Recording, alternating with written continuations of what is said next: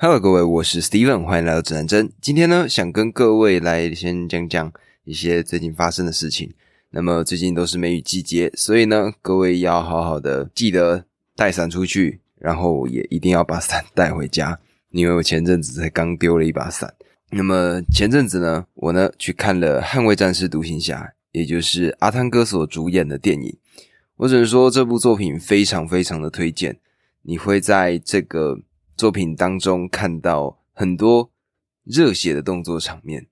那么里面的角色刻画呢，我个人认为也是十分有深度的。那这部电影呢，就推荐给所有的听众。那我们的节目就准备开始啦。 Check the mic and make sure it sound right, boys. Hello 各位，欢迎来到今天的节目。那今天呢，要跟各位来推荐的是一本我个人认为每一个人都必须要知道也必须要了解的书。那这本书呢，它解释了很多的现象，甚至呢，我如果没有记错的话，这个题目这个标题它曾经进入过国高中的会考或者是学测的试题里面。那这个呢，就是今天要跟各位分享的书。这本书呢，叫做《黑天鹅效应》。那黑天鹅效应呢，各位应该有听过这样子的一个故事。那黑天鹅效应到底是怎么来的呢？在上个世纪的时候呢，大部分人都对于生物研究有非常大的热忱。那在欧洲呢，那个时候他们呢就经过了很多的资料，那建立了所谓的白天鹅这个模型，也就是天鹅基本上它的颜色就是白色的。但是呢，当他们后来来到了澳洲，来到纽西兰这一带，他们看到了黑色羽毛的天鹅。而这样子的一个事件呢，它颠覆了所有已经建构好的认知。那这个呢，也就是黑天鹅效应的由来。那黑天鹅效应到底是什么？它所指的就是一些我们没有办法预期到会突然出现在我们世界里面，而且完全跟我们原先的预知不一样的这些事物。那它呢有三个特点。第一个特点呢，就是它的离群值，也就是所谓的它会脱离整个平均。等于说呢，如果今天是一个中型的曲线，或者说一个金字塔，它的感觉呢就像是它在光谱的最两端。而这样子的事件呢，因为发生的几率极小，所以呢，我们平常也不会特别的去注意。而这个是它的第一个特点，也就是离群值。而第二个特点呢，也就是它会带来非常大的冲击。想象一下，当时我们在原先认知既有的白天鹅，而突然呢，出现了一只乌漆嘛黑的天鹅。那黑天鹅呢，它所给我们带来的冲击，会跟原先我们所认知到的世界完全的不一样。而黑天鹅事件呢，在发生之后就会出现它的第三个特点，也就是呢，我们会因为天性的使然，试图去捏造解释。我们呢会试图去找到说 OK， 因为呢有白天鹅这样子的生物，所以呢黑天鹅应该就会出现。但实际上的问题是什么？实际上的问题是我们从来都没有想象过黑天鹅的出现。而在它们出现之后，我们呢则用事后诸葛亮的方式去试图解析这些原因。那黑天鹅事件最著名的例子，除了原先这一只黑色的天鹅之外，其实我们日常的生活中就出现过非常多的黑天鹅事件。例如说08年的金融海啸，在当时根本就不会有人可以预期到08年会突然出现金融海啸。而在发生这件事情之后呢，才出现了《大卖空》这样子的一部作品，这样子的一部电影，试图去探究在原先那样子的一个时空背景下，为什么会出现这样子的一个问题。但是没有人在事前发现过这样子的状况。而或者呢，就像911事件，我们呢也从来不会去思考到911的发生。我们呢是在事后的时候，再用阴谋论，再用各式各样的推断去认定说 OK， 这个是宾拉登他们早有作为，甚至什么美国呢当局早就已经知道了，那他们呢不想要去做一个反击，他们想要呢让这件事情成真之后，透过这样子的一个状况去攻打中东的国家。那就是因为这样子的一个过程，这样子的一个事件，才会造成911的发生。但实际上就是根本就不会有人发现911这件事情，而是在发生之后我们才会知道，或者大地震、311、921，这些事情都是我们在发生之前完全不会去思考的。那为什么黑天鹅事件会影响我们影响的这么深呢？其实呢，这个从远古时代我们就已经可以看到一些端倪了。而这个人呢，则是被称为希腊三哲人的柏拉图。柏拉图最常做的是什么？他最常做的呢，就是去问，就是去探究，就是去寻找一个答案。他们可能会说，诶，什么定义是一个人？那呢，就会有一个答案说，哦，有毛的就是一个人。那隔天呢，就会有个学生，他抓了一头鸡出来，他抓着他的脖子问了柏拉图，问他说，请问这只鸡它是人吗？那透过这样子一来一回一来一回的辩证的过程，他们呢就会找到一个东西，一个事物，它所拥有的最终的定义。而这个呢，就是所谓我们在归纳一件事情的一个过程。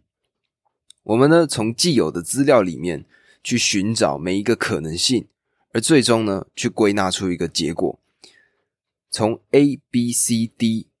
最终归纳出我们现在所看到的这个模样。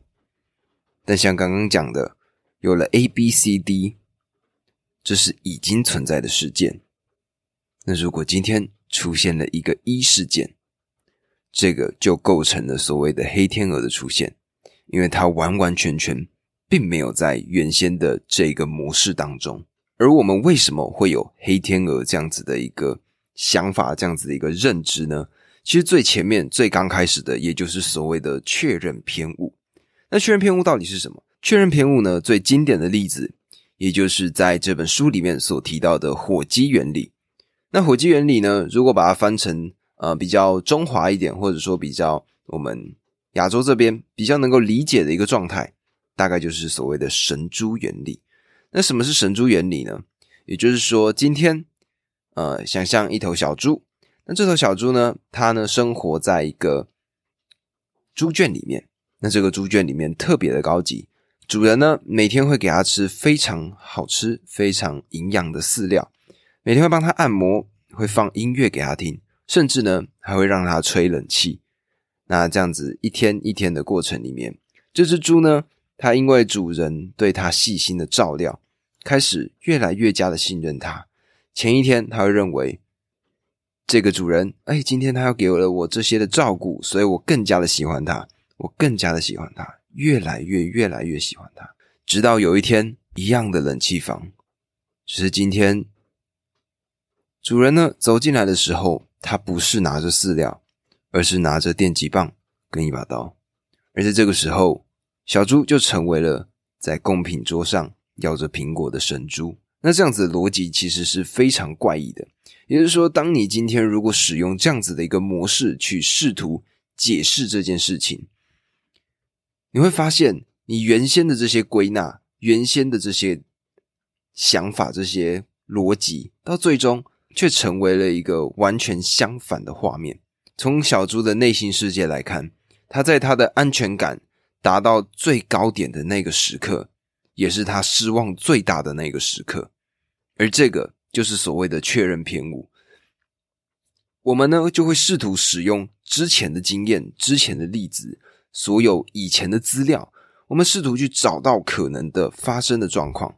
我们试图去做出相关的预测。但问题就是，我们今天拥有这些的资料都是曾经拥有发生过的一些事件。那如果今天跳出了这个逻辑，它出现了一个完全没有在这个样本里头的新的参数的时候，那黑天鹅事件就发生了。那举个最简单的例子，其实工作领薪水也就是这样子的一个概念。除了公务人员这种基本上只要考得上就会有固定的薪水的这种职业之外，大部分我们现在所有的工薪阶层都是如此。我们今天因为老板给了我们一份工资，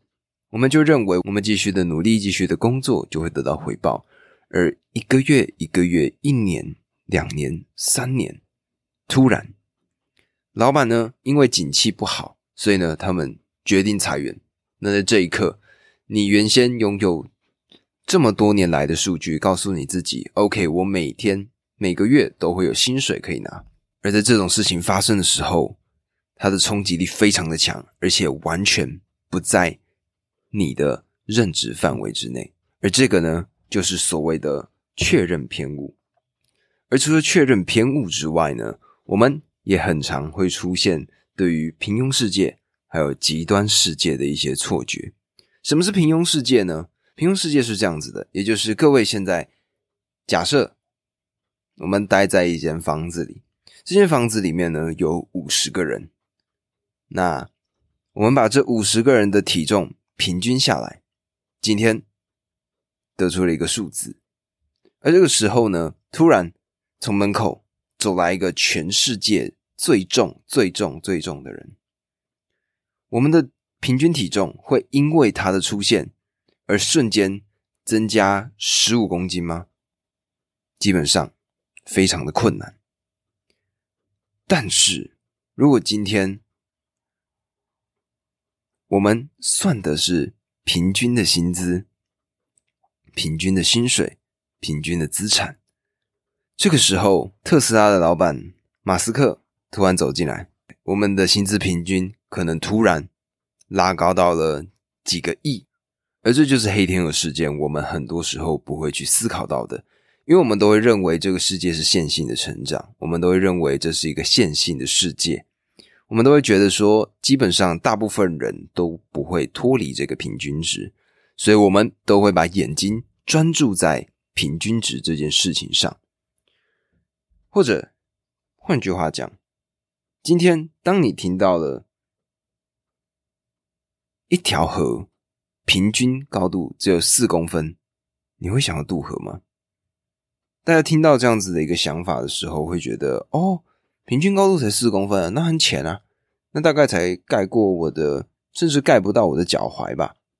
那大家就涉水而过了。而前面的大概就只有可能1-2公分，突然有个10公尺深的大坑，而这个就因为它的平均长度把它除下来，把它平均下来，它的高度平均确实是4公分，但我们却完全不会思考到它会有一个突然这么多的一个离群值出现。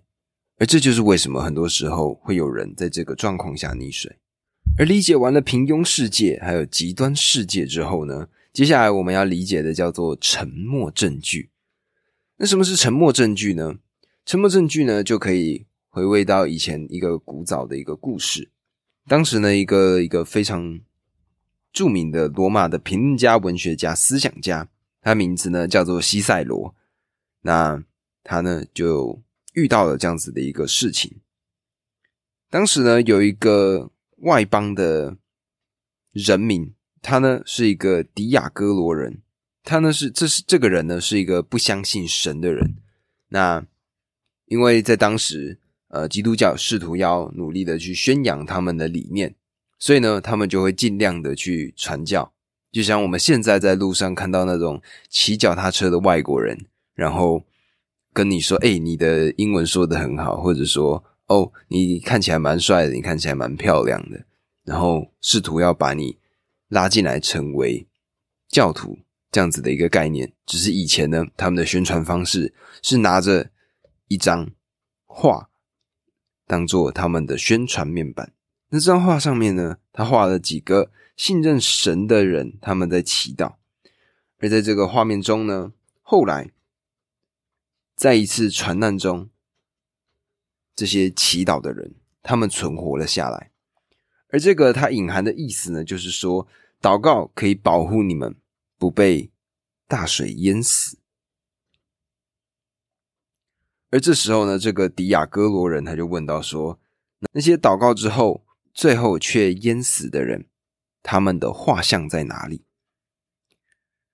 而这样子的一个问法其实就是所谓的沉默证据。也就是说呢，这些事情很多时候我们看不到，它被隐藏掉了。例如说举个例子好了，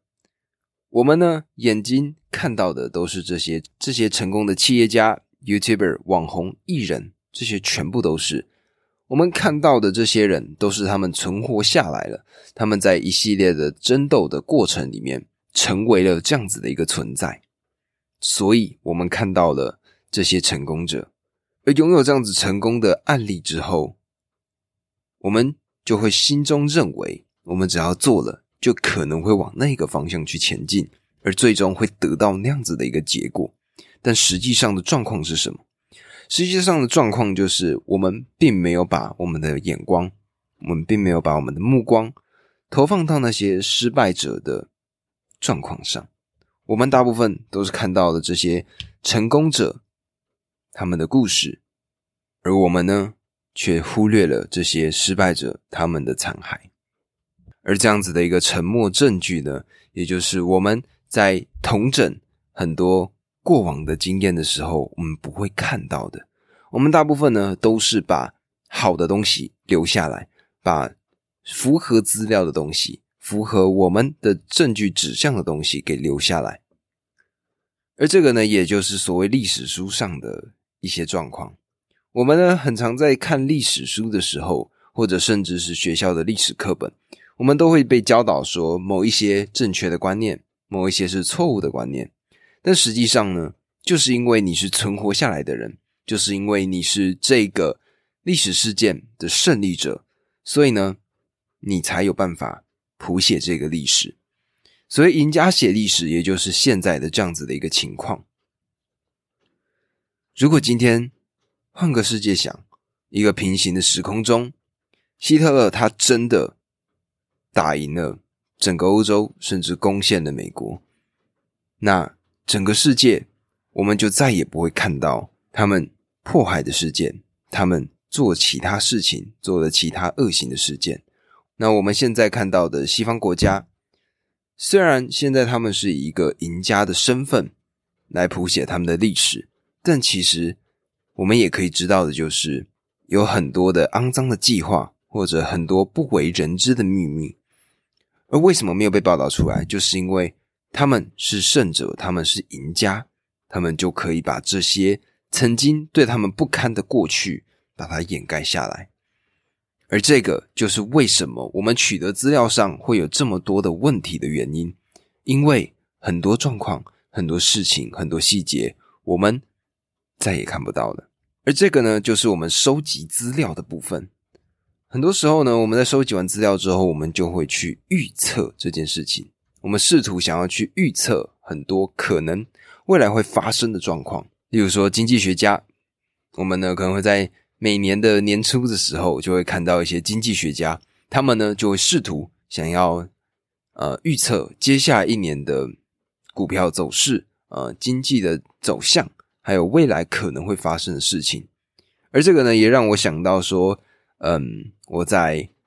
看了网络上的一些影片，那他们呢就是一群不一样的 YouTuber， 那对于自己的投资都有各自的见解。那他们呢对于明年的盘势，对于明年的走向，他们所提出来的方向有些时候根本是完全相反的。但实际上呢，很多人听到这样子的一件事情，看到了这样的一个预测之后，大部分人都不会回去检测这件事情。而预测到底有多不准呢？我们就举一个最经典的例子，也就是凯撒琳大帝。那凯撒琳大帝呢，是当时俄罗斯的一个女皇。那她在位的期间呢，她跟非常多的男性有欢愉的经验。那但是她实际上宠幸的这些男生的人数一直都是一个谜团。那当时呢就有一票的实验人员，他们就找来了一群受试者，那他们呢要求他们说，请房间里的每一个人独立的估计出一个可能的数值范围，这组数字的范围呢，他们认为有 98% 以上的机会正确，而 2% 以下的机会错误，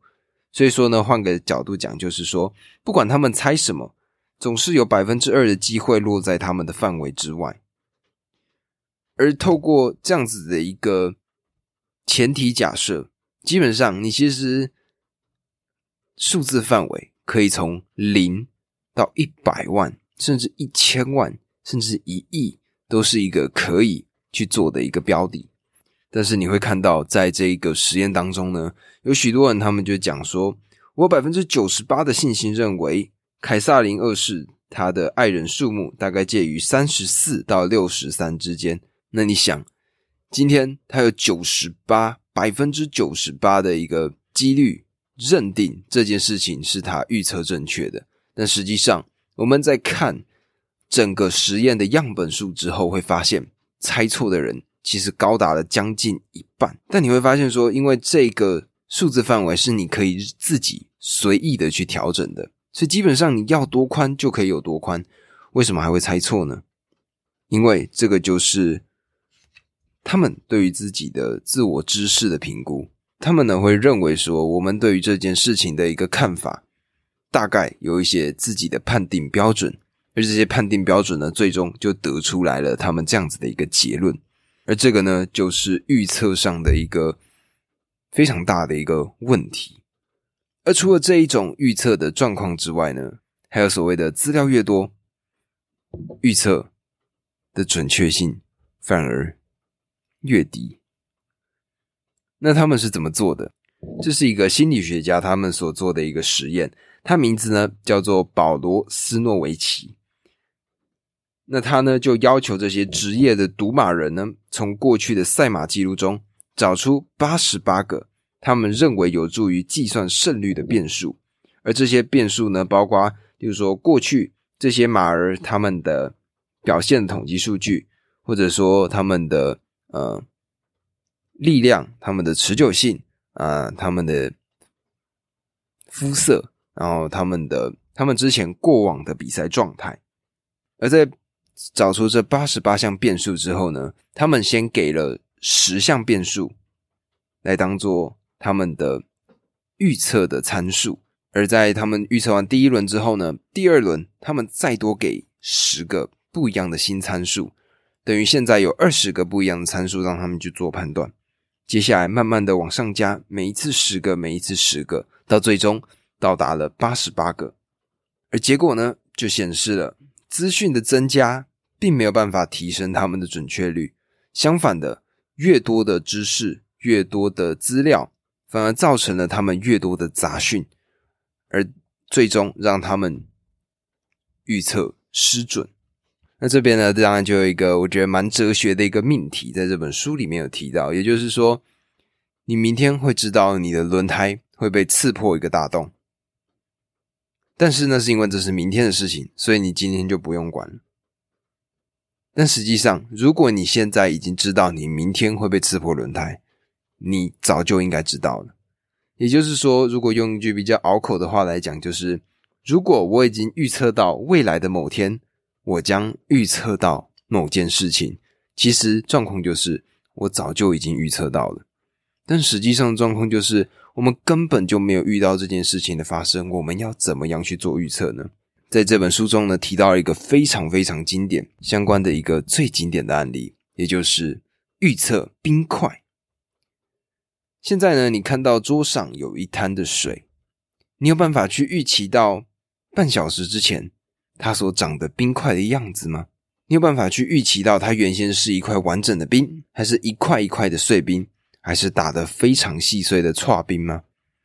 我们完全不可能去预测到这件事情，因为水它就是那一滩样子，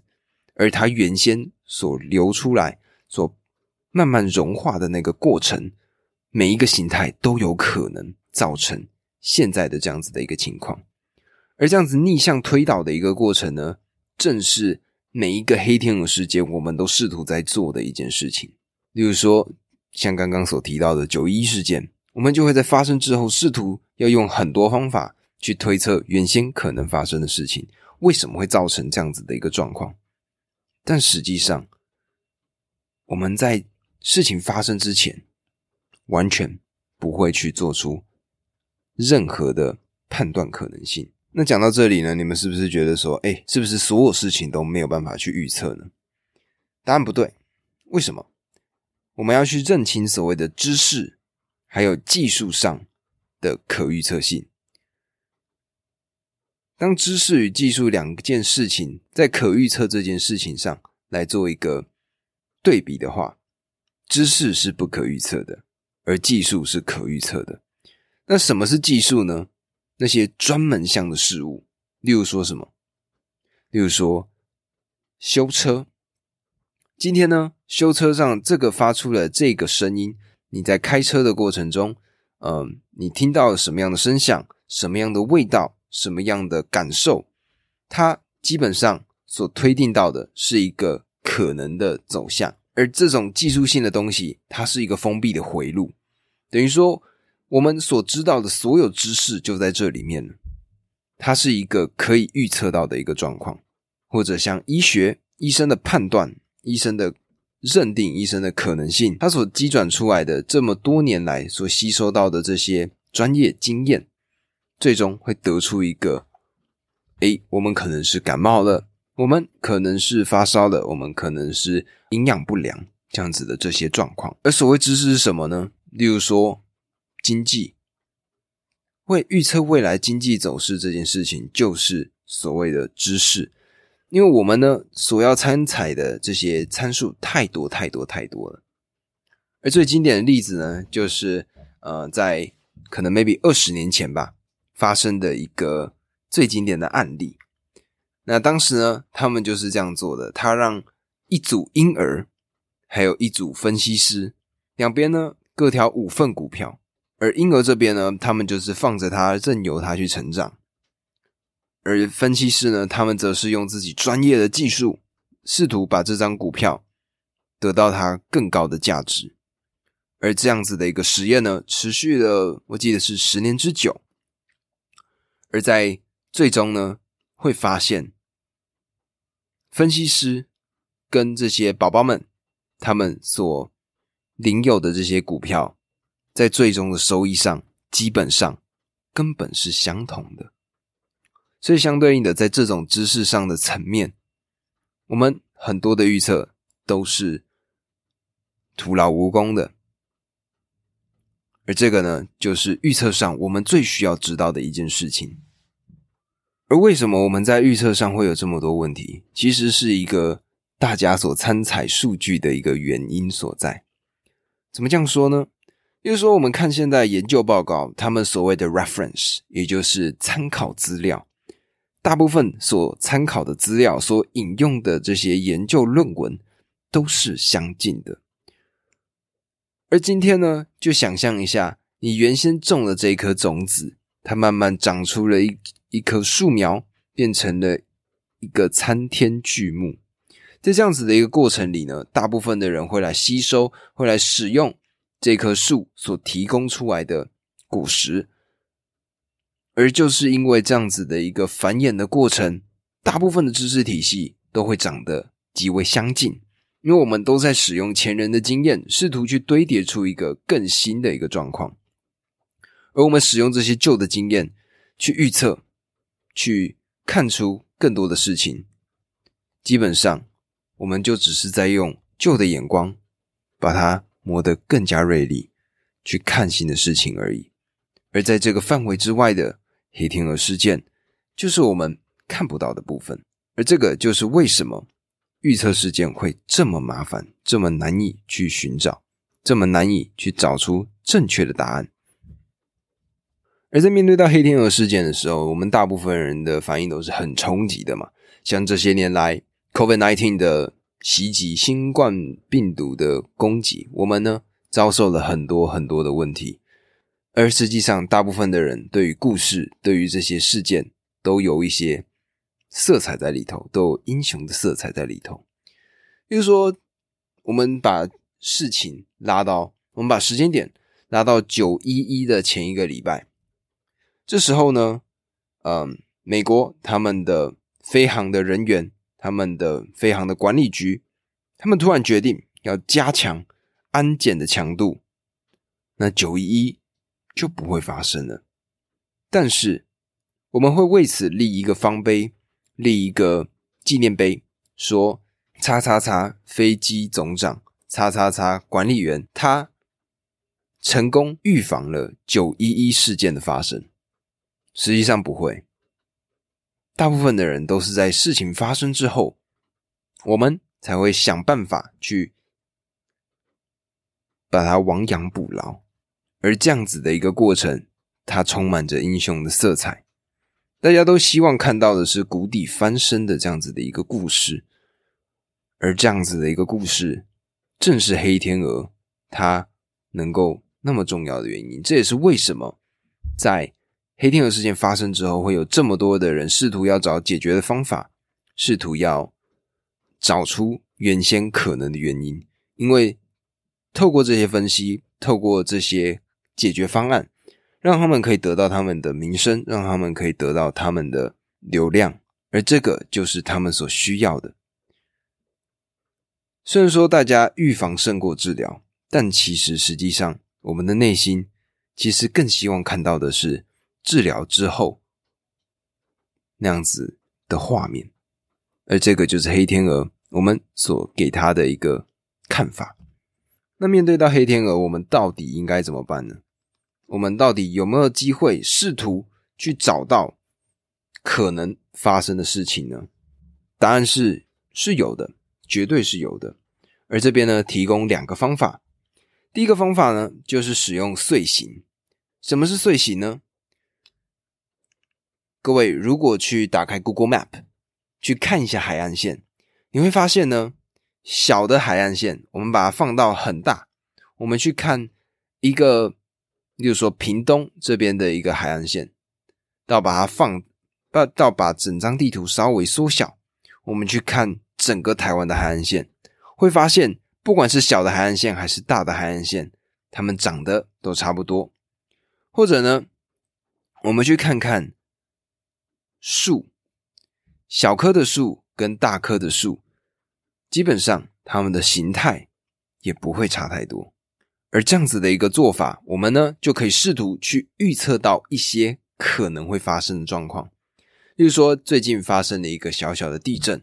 我们可以试图用这些小小的地震去模拟一个超大的地震会长什么样子。而遇到这种超级大型的地震，甚至比311还要危险的地震的时候，我们的建筑，我们的建筑规格，我们的整个防震的措施有没有做好？就是使用这样子的强度，我们可以去看到这些事情。而预防终究是胜过治疗的，这个就是一个我们可以找到黑天鹅的其中一个方法。这个呢，就是所谓的遂行。而除了遂行之外，我们还有另外一个做法，也就是所谓的杠铃式配置。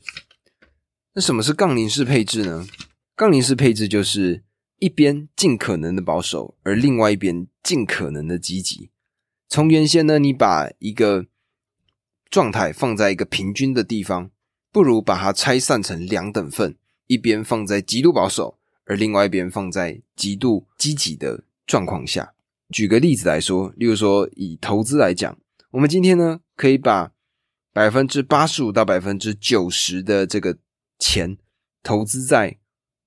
这种比如说0050这种基本上崩盘的几率非常非常小的这种可能性的投资标的上，而剩下的那 10% 到 15% 呢，只是丢在那些甚至可以说是赌博这样子的一件事情，例如说现在的比特币，例如说现在的加密货币。同样的概念，我们使用这样子的一个做法，就可以确保我们大部分的资产，大部分的资源不会在因为发生黑天鹅事件的时候突然崩坏。而今天呢，比特币，今天呢，加密货币这样子的一个投资标的，它如果突然一瞬间暴涨的时候，这投资的10到 15% 瞬间可能可以盖过原先的80% 到 90% 的投资的比例。而这个呢，就是我们在面对黑天鹅事件所要去采取或者说所要去使用的一些策略模式。那讲了这么多，这个呢就是我们黑天鹅事件会看到的所有可能的状况。你说黑天鹅事件可不可怕？其实说实话蛮可怕的。COVID-19 突然一席卷台湾，一席卷全世界，我们全世界都发生了这么多生离死别，其实是非常恐怖的。那透过呢我刚刚所提供的这两个做法，我们呢就更有机会去找到黑天鹅的发生。但我们有办法完完全全预测吗？不可能。就像刚刚所说到的，这就是我们预测的一个局限性，因为我们永远都不会知道一个超出我们的预期的状况是什么。而我们能做的呢，就是在这些黑天鹅事件发生的时候，我们有办法不要受到那么强烈的冲击。这个就是今天这一本黑天鹅效应所要告诉我们，所要去让我们理解到的一个经验。而这本书呢，它当然讲到了很多部分。这个作者塔雷伯呢，他其实写了很多本作品，例如说最经典的反脆弱或者是随机陷阱，这些都是在不管是投资股票或者是你在思考上都非常非常值得推荐的一本书。如果有兴趣呢，当然值得去把它拜读一遍，因为它呢会重新的让你去思考这个世界的运行方式。这个呢就是我今天想跟各位分享的内容。如果可以喜欢这个内容，觉得这本书的内容对你有所帮助的话，请你们帮我分享给你们身边的朋友，让他们知道说这件事情我们应该去怎么处理，黑天鹅我们应该要怎么来去对付。那么今天的节目呢我们就录到这里啦，欢迎在下方留下5星评论与我互动，喜欢的话呢欢迎关注我的 podcast 并追踪我的 Instagram 账号，我的 IG 账号呢是 compassnews，compass_news。 那么今天的节目呢我们就录到这里了，我们下期再见。